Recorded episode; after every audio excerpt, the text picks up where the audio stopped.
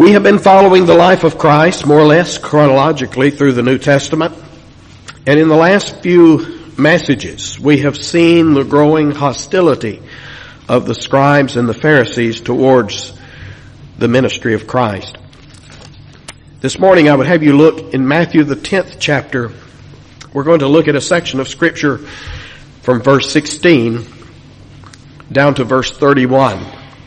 Matthew 10, 16 through 31. Behold, I send you forth as sheep in the midst of wolves.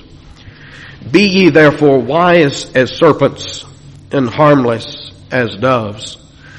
But beware of men, for they will deliver you up to the councils, and they will scourge you in their synagogues. And ye shall be brought before governors and kings for my sake, for a testimony against them and the Gentiles. And when they deliver you up, take no thought how or what ye shall speak, for it shall be given you in that same hour what ye shall speak.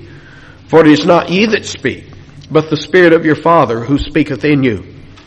And the brother shall deliver up the brother to death, and the father the child, and the children shall rise up against their parents and cause them to be put to death. And ye shall be hated of all men for my name's sake, but he that endureth to the end shall be saved. But when they persecute you in this city, flee into another. For verily I say unto you, ye shall not have gone over the cities of Israel till the Son of Man be come. The disciple is not above his master, nor the servant above his Lord. It is enough for the disciple to be like his master and the servant like his Lord. If they have called the master of the house Beelzebub, how much more shall they call them of his household? Fear them not therefore. For there is nothing covered that shall not be revealed and hidden that shall not be known. What I tell you in darkness, that speak in light. And what ye hear in the ear, that preach upon the housetops. And fear not them who kill the body, but are not able to kill the soul, but rather fear him who is able to destroy both soul and body in hell. Are not two sparrows sold for a farthing? And one of them shall not fall on the ground without your father. For the very hairs of your head are all numbered. Fear not therefore. Ye are of more value than many sparrows. Jesus is in the midst of sending out the twelve, the disciples into the cities of Israel. We looked the last time I was with you in verses 1 through 15 at the special instructions that he gave them for this mission.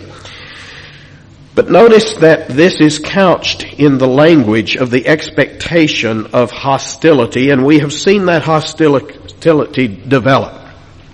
It started back there when Jesus pronounced that man sick of the palsy, when Jesus pronounced that man's sins forgiven. The scribes and Pharisees who were present suddenly uh, had a theological problem. They said, wait a minute, this man has blasphemed. Only God can forgive sin. And yet they could not deny the miracle that Jesus said, so that you'll know that I have power on earth to forgive sin. He turned to the man and said, rise up and walk. And the man rose up. So they could not deny the miracle, but they could not, on the other hand, come to grips with the fact that this one was indeed the Son of God with power on earth to forgive sin. A little later we find them getting bent out of shape, as we put it, with his selection of Matthew the tax collector, the publican, to be one of the twelve, and then especially the great banquet that Matthew threw for his friends, and of course the only friends a publican's gonna have is other publicans, sinners, that sort. And so Jesus sat at dinner with this motley crew of publicans and sinners, and the scribes and Pharisees began to criticize, especially to his disciples, saying, you know, look at him, he's eating with publicans and sinners, and Jesus of course took them to task for saying, don't you understand the scripture? Go and learn what this means. I will have mercy and not sacrifice. And then of course a little later, there were the problems of Jesus healing on the Sabbath day. The man with the withered hand, Jesus said, stretch it forth. It's interesting that in that incident, you begin to see Jesus angry at the scribes and Pharisees. They would have more pity, more compassion on a dumb animal than they would on this human man who is suffering.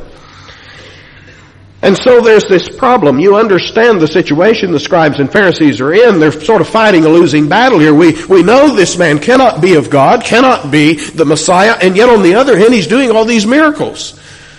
And you'll notice just previous to our chapter, back in chapter 9, look in verse 32 of chapter 9, and as they went out, behold, they brought to him a dumb man possessed with a devil, and when the devil was cast out, the dumb spoke and the multitudes marveled, saying it was never so seen in Israel. Never seen anything like it. But the Pharisees said, he casteth out demons or devils through the prince of the devils.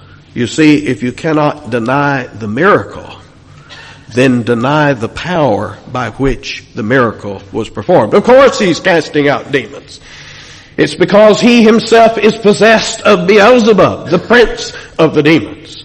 And of course it is that blasphemous assertion that our Lord goes on to instruct concerning the unpardonable sin, blaspheming the very witness of the Holy Spirit of God towards the Messiah. But let us come back to our situation today in Matthew 10. And I would have you notice that in the first 15 verses of this chapter, the directions, the instructions that Jesus is giving his 12 disciples are peculiar and pertain to the mission at hand. It was a mission that was rather narrow in its scope. He was sending them not out into the world, as he will do a little later, but just to the nation, the, the cities of Israel, to announce to them that the kingdom of heaven was at hand. But starting in what we read this morning, in verse 16, you see that the scope begins to widen. There are things that he mentions here that pertain to things that they really didn't face on this first mission, things that they would face later. In fact, in Luke's gospel, you'll find in Luke chapter 10, in the first verses there, the same more or less instructions that he gives here in Matthew 10, in the first 15 verses. But you'll see that Luke records this material later in Luke 21. So in other words, Luke has divorced or separated this material. Perhaps it was given on two different occasions, whereas Matthew has joined them together. But clearly what we've read in our text this morning pertain to other circumstances, a wider view of the work of the twelve apostles. For notice, in verse 18, for example, he says they'll be brought before governors and kings for his sake. Now we know of no such thing occurring on this rather limited mission among the cities of Israel that took place during the three-year ministry of our Lord. But certainly this thing did take place later when the apostles went out into the world and for instance the apostle Paul gave witness before King Agrippa. What we're doing here, in other words, is moving away from the limited particular mission of the twelve in the days of Jesus' earthly ministry to the broader ministry to which all Christians are ultimately sent. In other words, to things that pertain to our mission in our day. Especially the expectation of opposition. Do you notice in verses 16 through 23, the fact that they are going to be opposed, that they will face hostility, that they will face persecution is very clearly expressed in the words of our Lord. Now put this, put yourself in the disciples' shoes for a moment. Wouldn't you have every reason at this point to be quite optimistic about what's going to happen with this mission that you're being sent out to? I mean, consider that your job is to go announce to the nation of Israel who has been living in an expectation of the appearance of the Messiah, you are to go and to announce to this nation the beginning of Messiah's kingdom. And furthermore, you are to go in the demonstration of Messiah's power. Notice that they're not just sent out to announce, but they're to go to heal the sick, cast out devils, do the same works that Jesus himself has been doing. Do you get the picture? If you're a disciple at this point in time, you, you would think, man, this is a piece of cake. Well, this is like selling candy to kids. This is like selling ice water in the desert or life rafts on the Titanic. I mean, you know, what, what, what are people looking for? That we've got it. This is a can't miss operation. But notice in Matthew 10, in verse 14 and 15, it becomes clear from the words here that not everybody is going to receive their message. Some will not hear their words and they are to wipe off the dust of their feet from those cities that refuse them. But what is presented as a possibility in those verses becomes dead certainty in the verses we've read this morning. Look at the language of the verses we just got through reading. Look at the certainty of the opposition that they will face. Look at verse 17. They will deliver you up to the councils. They will scourge you. Verse 18. Ye shall be brought before governors and kings. Verse 19, when they deliver you up. You notice he didn't say now if they do, maybe they will, when they do, when they deliver you up. Verse 21, the brother shall deliver up the brother to death. Verse 22, ye shall be hated of all men. Verse 23, when they persecute you in this city, flee unto another. Do, do you understand the language here? Jesus is not just saying, boys, you're going to go out there and First of all, he tells them, now not everybody's going to hear what you've got to say, and here's how I want you to, you know, and I'm sure if you're a disciple, you say, well, you know, more, let them be like Sodom and Gomorrah, you know, in the judgment. That, that's good for them. But now our Lord, in very clear language, opens the eyes of the disciples to what they're to expect, and the picture is not very pretty. Now, what is the problem here? Why do we have the certainty of opposition in the world? Well, look back at the little word picture that Jesus gave them in verse 16. And being one who used to raise sheep, these words mean a great deal to me. Jesus says, behold, I send you forth as sheep in the midst of wolves. I've seen coyotes, pack of coyotes came in and killed some of my sheep seen coyotes carrying off my lambs in their mouths. Sheep, one thing they're better at than being dumb is being helpless. They have no power against foes. They have no defense. They're goners when you put a sheep in the midst of wolves. That's a very vivid picture if you know anything about sheep. I can just imagine a sheep standing in the middle of a wolf pack and say if ever there was some being whose days were numbered, that, that's talking about somebody who's a dead duck. And notice that the problem is one of nature. I mean, sheep by nature eat sheep food, grass, hay, grain. Wolves, by nature, eat sheep. Sheep is their food. You'll notice then that the problem is that the wolf is that way not by choice but by nature. He doesn't choose to eat sheep. It's his nature to eat sheep. And so it is, by the way, with man. Excuse me.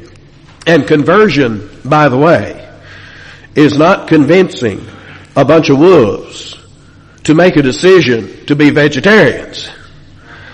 Conversion is the transformation of a ravenous wolf like a Saul of Tarsus into a meek, gentle lamb like Paul the apostle.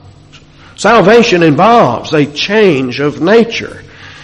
And so in other words, this is just what's going to happen if you put sheep in the middle of wolves. Just as we say, let nature take its course, and wolves are going to be having sheep for supper.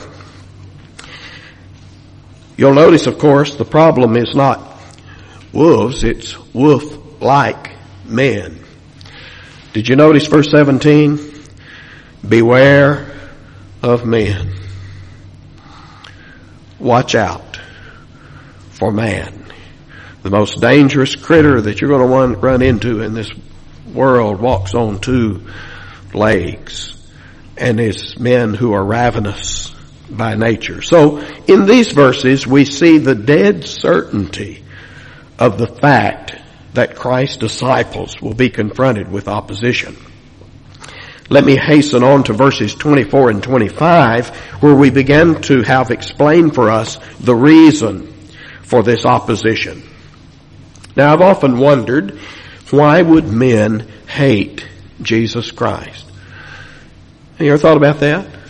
Why would you hate Jesus? I mean, is he the thief who comes to steal and to kill and to destroy? Is he out to get something from you? When he walked into town, did you say, okay, look out, board up the windows, here he comes?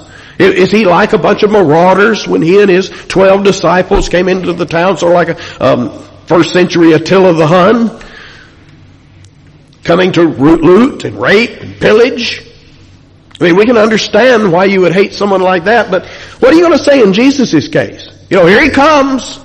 Get all those sick people off the street. He's liable to heal them. You know, get that hungry guy inside. There's no telling. And for heaven's sake, keep him out of the cemetery. I mean, do you understand? Why would you be upset with Jesus? Why would you hate someone like him? And why would they hate his disciples?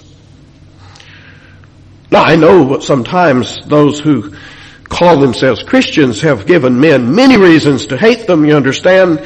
But if they're truly following in the steps of Christ, if they're truly seeking to emulate and to follow the teaching of Christ, if they're truly Christ-like, why would you hate Christians? I mean, if you've got to live next door to somebody, wouldn't you rather live next door to a Christian than a junk- junkie?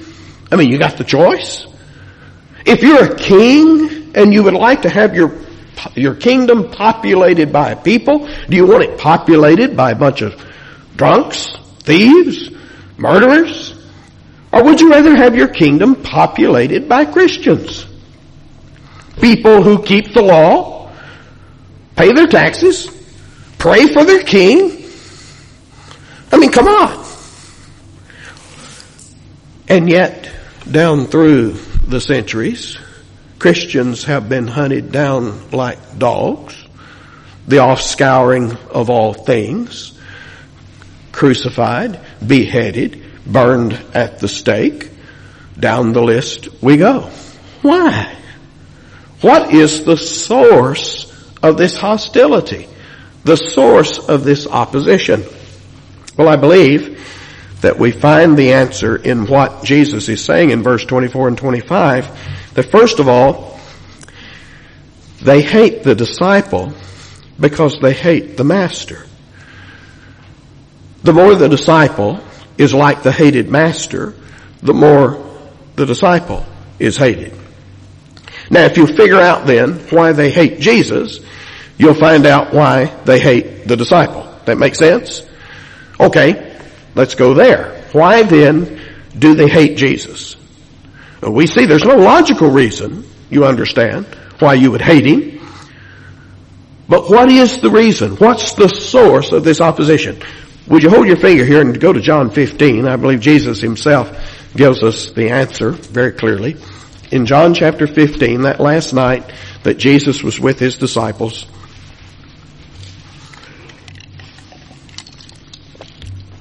Look at verse 18. John 15 verse 18. If the world hate you, you know that it hated me before it hated you. If ye were of the world, the world would love its own. But because ye are not of the world, but I have chosen you out of the world, therefore the world hateth you. Now why did Jesus, why was he hated?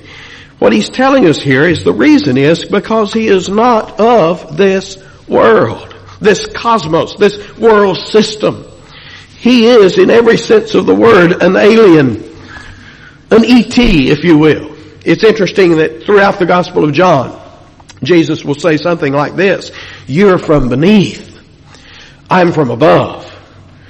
You know, I came from my Father. I came from heaven into this world. And now he tells his disciples, you're not of the world either because I've chosen you. I've elected you out of the world. You're part of a different system, a different kingdom. Now, now you begin to get a little insight then into why this world hates Jesus. Just like when you put a foreign tissue in your body. You know, one of the problems with transplanting organs is that your body attacks that foreign tissue. It sees it as the enemy. It rallies the antibodies and they all attack. In essence, if we think of the world as an organism, when Christ came into this world, He came into it as something completely antithetical to the nature of the world itself. And the world, because men belong to it, they must hate it. They must attack it. Because it's the very opposite of the way they are and the way they think. Now let me try to put some, we say down here where the rubber meets the road. What do you mean that it, Christ came and He's opposite the way the world thinks? Well, the world is nothing more than the visible representation of Satan's kingdom. That's all it is. Men out here in the world use it. Why, why do they do? You want to see how the devil works? Just look at the world. The principles that make it tick, that make the world go round. What, what are they? Well, it's the same principles that Satan used when he says, I want to ascend up to be like God. I will. I will. I will. The idea of self-exaltation. The idea of self-glorification. The idea of self-gratification. That's what makes the world tick. Paul wrote the Ephesians saints and says, you used to walk just like folks in the world. After the lust of your own flesh, after the prince of the power of the air, the devil. In other words, you just did and reflected the very thinking of Satan himself. And you see it all around you. To be happy, well you only go around once and you gotta grab for all the gusto. That right? That's how the world thinks. What will make you happy? How much can I get? How much can I attain? How much can things be centered around me? And it's all a lie. You understand, this is the big lie of the devil. That, that the most unhappy person on earth is the most self-centered person on earth. I mean, I, I constantly, I, I'm befuddled by the act of suicide. I really am. Because I mean, logically, if, if I wanted to commit suicide, wouldn't it make sense to go find some poor old Joe out here you know, he's got to charge from some trench into a machine gun nest, certain death, and he didn't want to die. Well, why don't, if I want to commit suicide, why don't I find somebody in a situation like that and say, oh Joe, now I'll take your place. I mean, I want to die, and you don't. And what you're about to have to do is, you know, to result in certain death. So why don't you just let me take your place? Wouldn't that be logical? Find some guy that's got to do something terribly dangerous and say, I'll go, I'll do it because I want to die anyway. But the person that commits suicide is all wrapped up in himself and nothing else. It's the most self-centered, selfish act a man can possibly create. And he's miserable because he's all wrapped up in himself. Satan's definition of life is how many people can you boss? That's what makes you great. How much stuff can you obtain? How many lust of the flesh can you satisfy? That's the lie of the devil. But that's what makes this world go round. Love makes the world go round. Oh no. Oh no. And into this self-centered world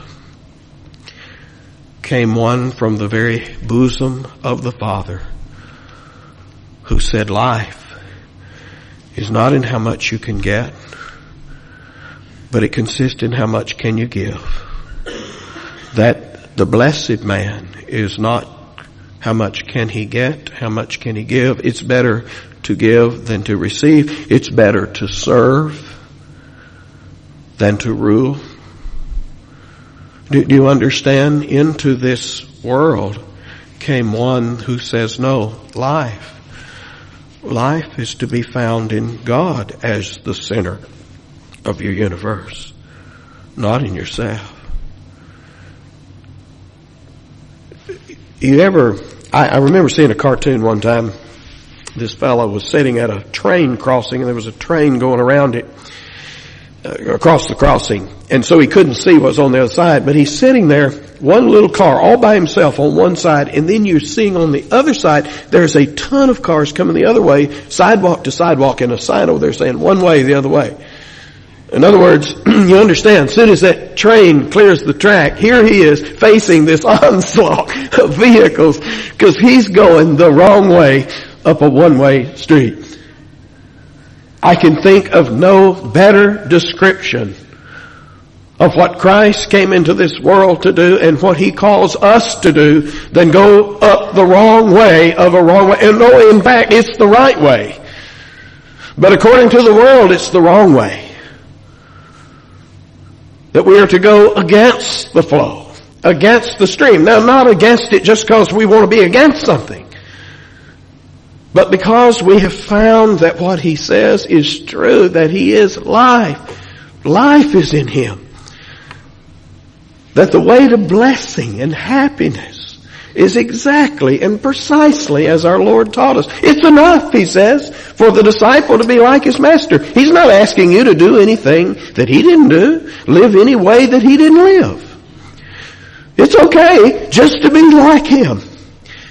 And that, of course, is the goal of every true, genuine believer. well, number one, I'm going to give you three reasons why the world hated Jesus. That's the first one. Everything about him was so antithetical to its thinking, so opposite its ways.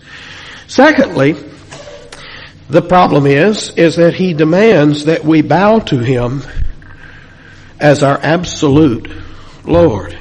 Now you see that over in Luke 19 where he gave the little parable about the man going away into the far country to receive a kingdom and his citizens saying, we will not have that man to rule over us. And that's exactly the cry of men today. We will not have him telling us what to do. We will not bow the knee. No, no, we may give him lip service. We may show up at church on Sunday and sing about him a little bit. We may nod our head to the confessions and so forth, but we will never bow the knee of our heart to Jesus Christ. And unfortunately, that is a non-negotiable item Jesus said, if you don't love me more than the stuff, your possessions that you own, you cannot be my disciple. If you do not love me more than you love your father and your mother, you can't be my disciple. If you do not love me more than you love life itself, you cannot be my disciple. He demands the supreme place in your heart and your life. He will settle for nothing else, nothing less. And so you begin to understand then why men that we call wicked sinners, I mean, the, what is it, Barry, your term, uh, men of the baser sort. That's one of Barry's famous uh, sayings. I'm going to have my Barry sayings just like you've got your Webbisms. Men of the baser sort. Why do they hate Jesus? Because he threatens them. He threatens their way of life. You, you understand? He's going to take away their freedom to sin. There was that slogan, you, you and I who were around when Barry Goldwater ran for the presidency way back there, what, 1964? Had a slogan, campaign slogan, in your heart, you know he's right. Well, apparently they did because nobody hardly voted for the guy, but anyway, uh, that is the truth when it comes to Jesus. In their heart, they know he's right. Look over again in John 15. You're still there? John 15. Look in verse 22. A little later. Explaining again why the world hates him and why he'll hate, they'll hate his disciples. John 15, 22. If I had not come and spoken unto them, they had not had sin. In other words, their sin would have been hidden. But now they have no cloak for their sin. He that hateth me hateth my Father also. If I had not done among them the works which no other man had, done, they had not had sin. But now have they both seen and hated both me and my Father. You understand what Jesus is saying here. If I hadn't come into this world, then they would have gone along just fine. You know, old right, self-righteous folks they were. But Jesus coming into the world stripped them of their self-righteousness, exposed them. I mean, go, let's go back to Jesus' encounter with the scribes and Pharisees.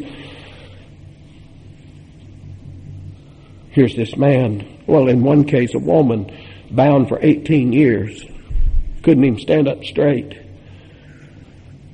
And they brought her to him to see if he'd heal her on the Sabbath day. And Jesus said, What if you, you'd go out into your pen and you'd loose your donkey on the Sabbath? You got more pity, more mercy for a dumb animal than you got for this woman. And that, that's constantly those kinds of, of confrontations where Jesus shows very plainly these guys aren't, they're nothing like God. They claim to be law keepers. You pay your tithe of mint and a scumen, you, you in exact proportion, but you omit the weightier matters of the law. Justice, mercy, faith, don't you understand that without things like mercy, your sacrifices are worthless? And so Jesus constantly was showing that these men who prided themselves of being the great Pharisees, the separate from others, a little holier than everybody else, were nothing but a bunch of hypocrites. They were nothing like God. And they hated him. He was always showing them up. He was just always showing them for who they really were, stripping their cloak away and exposing their sin. oh my. Now, it's no wonder you understand why Christianity today, for the most part, has no effect in this world, is because it is so watered down that none of these claims, the exclusive claims of Jesus Christ, are even being propagated anymore. I mean, I stood amazed about three weeks ago, went with Kent Clark to uh, director of the Pontiac Rescue Mission to a dinner in Pontiac uh, where the governor of Michigan, Governor Engler, was speaking. And uh, nice banquet hall. We had a perfunctory chicken dinner. And again, we were sitting towards the back. And uh, they got time for the dinner to start, so they call on this fellow to come up and some pastor to come of some such church. and everybody catch what denomination. There were the white collars around his neck came up to give the invocation over the food for the week to get started eating. And he gets up and he prays to, to the father of somebody, some Hebrew term apparently for Abraham, to the father of the man from Nazareth, and to the father of the Muhammad of Islam.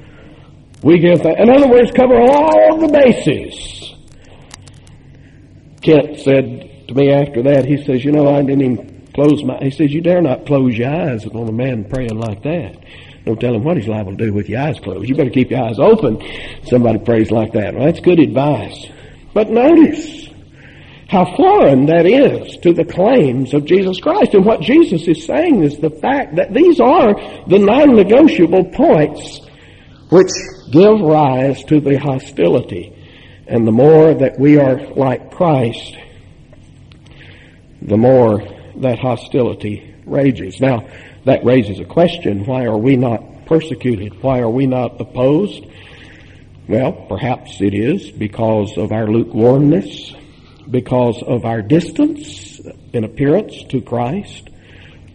But uh, there are special oppositions. In other words, our opposition is not quite like it used to be. There, Satan is more subtle today in many areas, but be very clear, it is still there. Men's hearts have not changed.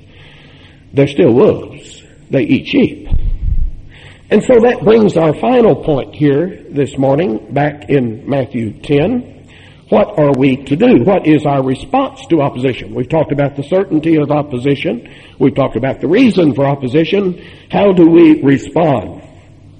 How then should we then live then? Uh, you know, to mutilate Francis Schaeffer's question. How then do we live? What, how are we supposed to live? Well, I want you just to notice a few things. First of all, back in Matthew 10 verse 16, if you're a sheep put in the midst of wolves, uh, the last thing I'd have you do is go to button. I, I wouldn't try to physically attack the wolves. You know what I mean? Sheep who butt wolves don't live long. They're asking for it. And notice that Jesus, when he says this, when he gives us this picture that is so vivid of a sheep in the midst of a wolf pack, his instruction is to be shrewd and to be harmless. Use your head and give no reason for the wolves to eat you. If they eat you, let it be without cause. Let it be without reason. You remember Jesus in that John 15 passage goes on to say that it might be fulfilled. They hated me without cause. Oh yes, they hated me, but I didn't give them a reason to. In other words, the Christian is to live as quiet and peaceable and as godly a life as he possibly can live on this earth. Giving no reason for anyone to logically hate them. So that if they are persecuted, if they are hated, they are hated for no other reason than that they follow in the steps of Jesus Christ. Secondly, in verse 23, he talks about fleeing. Now that doesn't sound very manly. It does sound sort of sheeply. Flee. You persecuted in one city, what do you do? You flee to another. That's interesting that this was precisely what the early church did. You read in Acts 8 when the hostility, the persecution broke out in Jerusalem, what they do? They scattered like ants to the four winds, took the gospel with them everywhere they went. You read the ministry of the apostle Paul. Over and over again, he'd go into a city, preach the gospel, persecution break out, what did he do? He went on to the next city. He didn't stay there and he didn't have a death wish. He was not, he didn't have a martyr's complex. You know, here I am, beat me, kill me. And I think that is good instruction that if we find ourselves in this kind of situation, we're not to, as it were, to have some sort of death wish, to desire hurt and harm. We are indeed to avoid it as much as is humanly possible. but the main instruction is in verse 26. We must not fear them. Now we acknowledge they have power. We acknowledge that they have far more power than we have. We're not fools. But at the same time, we acknowledge that there is another with far more power than they have. That all they can do is that they can kill the body. That's it. That's all they can do. You say, well, what's worse than that? There's another who can destroy both soul and body in hell and that for eternity. Oh, there's something far worse than physical death, and they don't have the power of that second death. So in other words, the instruction is fear God. Respect Him. Acknowledge Him. I, oh my, we see that with Martin Luther, don't we, in that wonderful hymn? A mighty fortress is our God, and the thing I appreciate about Luther is that this was not merely some academic thing with him. I think there was every expectation that that man was never going to live very long on this earth. Now he managed to uh, live a ripe old age, but um, as we'd say, he was like a dead man. And he wrote that wonderful third verse, and though this world with devils filled should threaten to undo us, we will not fear, for God hath willed his truth to triumph through us. The prince of darkness grim We tremble not for him, for lo, his doom is sure. One little word will fail him.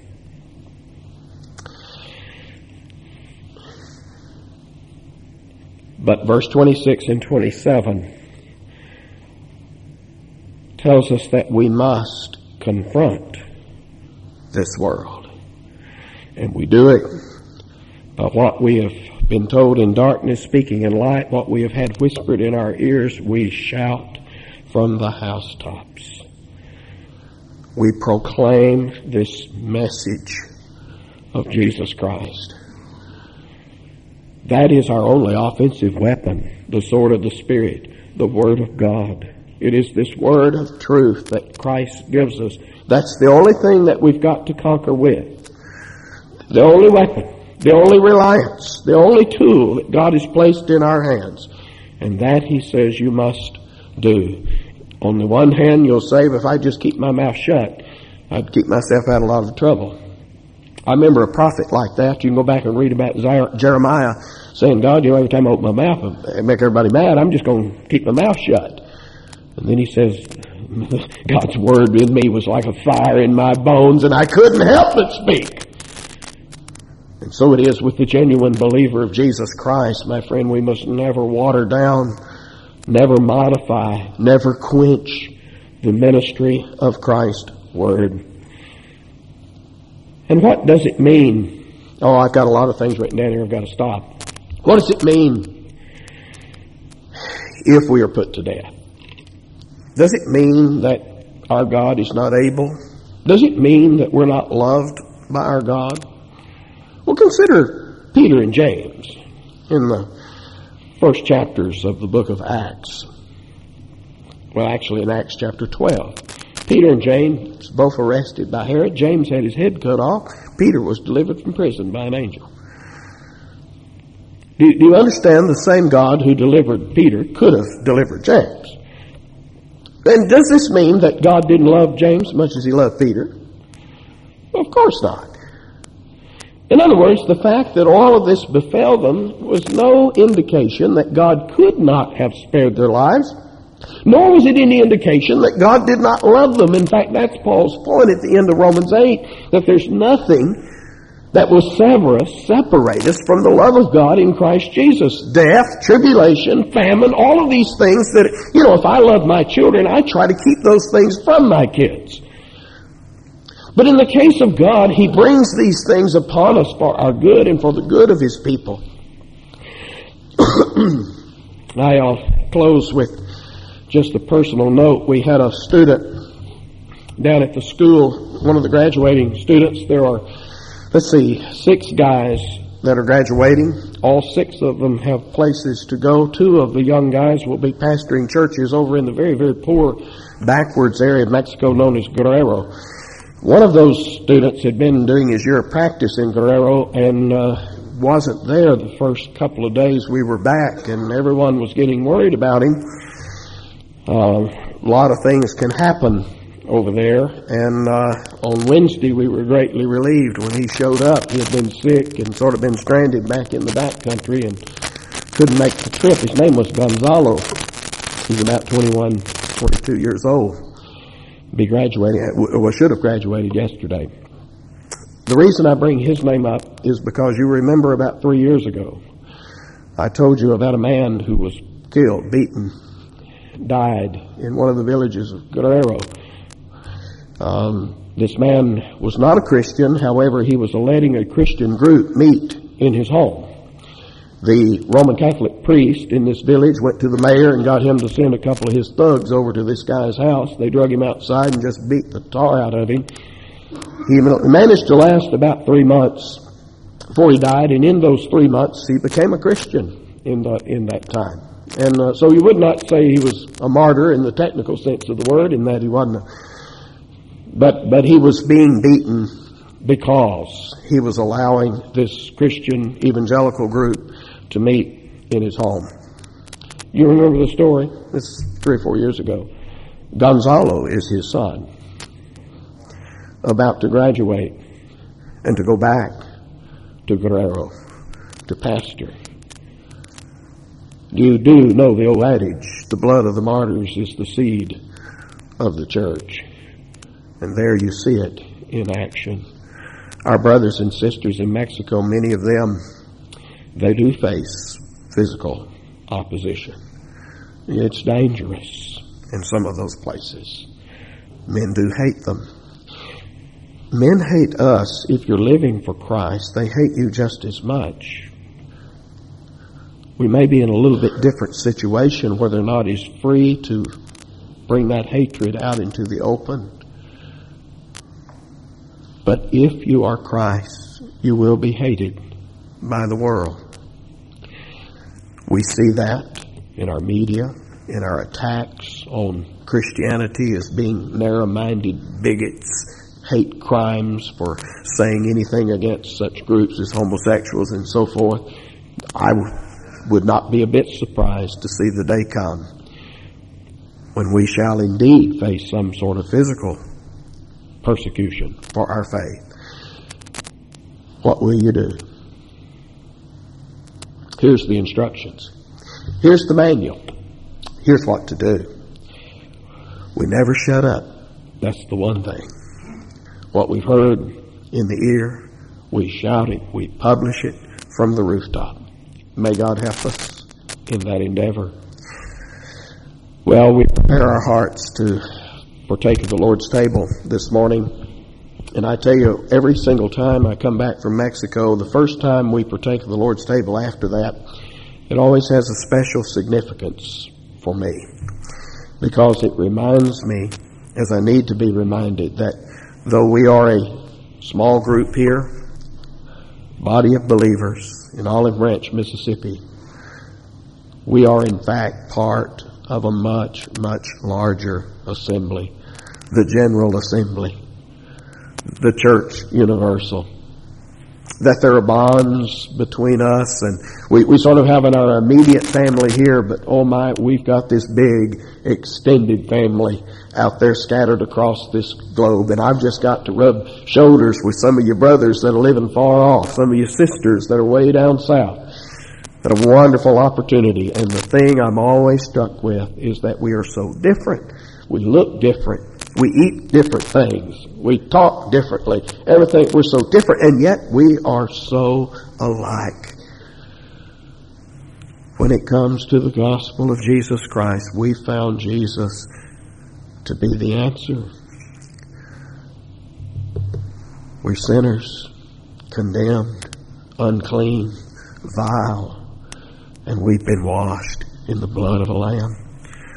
We look to Him as our Savior as our Lord, as our Master, and we're seeking to be made more and more like Him every day that goes by. And so I shake hands with my brethren down there and call them brother, and they call me brother. They love me and I love them. Oh my, what a blessing to have been joined to this body, the very body of Christ, by an operation of the Holy Spirit of God. I know of nothing else that makes much difference in this life. I don't know where your heart is today,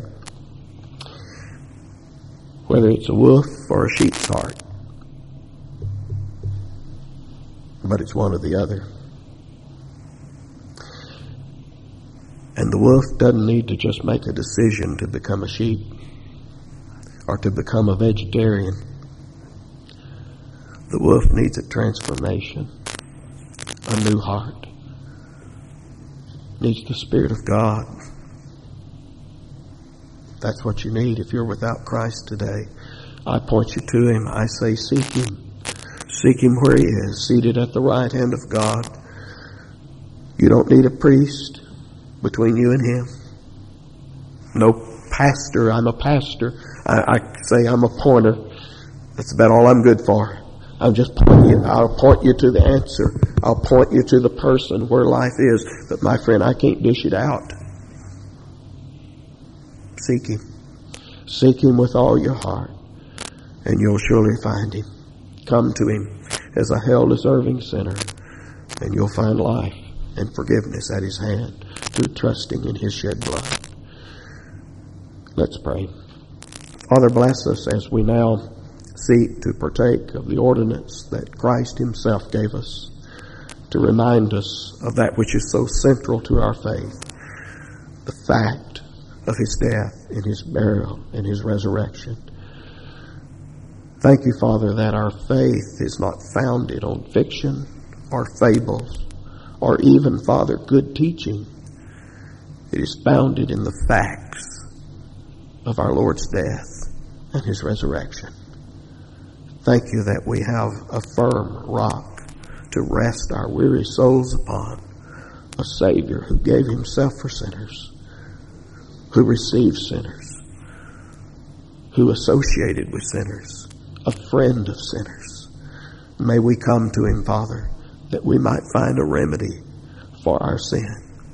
May we come, we who are sin afflicted, to this great physician who can cleanse us from the penalty of sin, from the power of sin, and ultimately, Father, even from the presence of sin. Bless us as we seek to remember him. It's in Jesus' name we pray. Amen.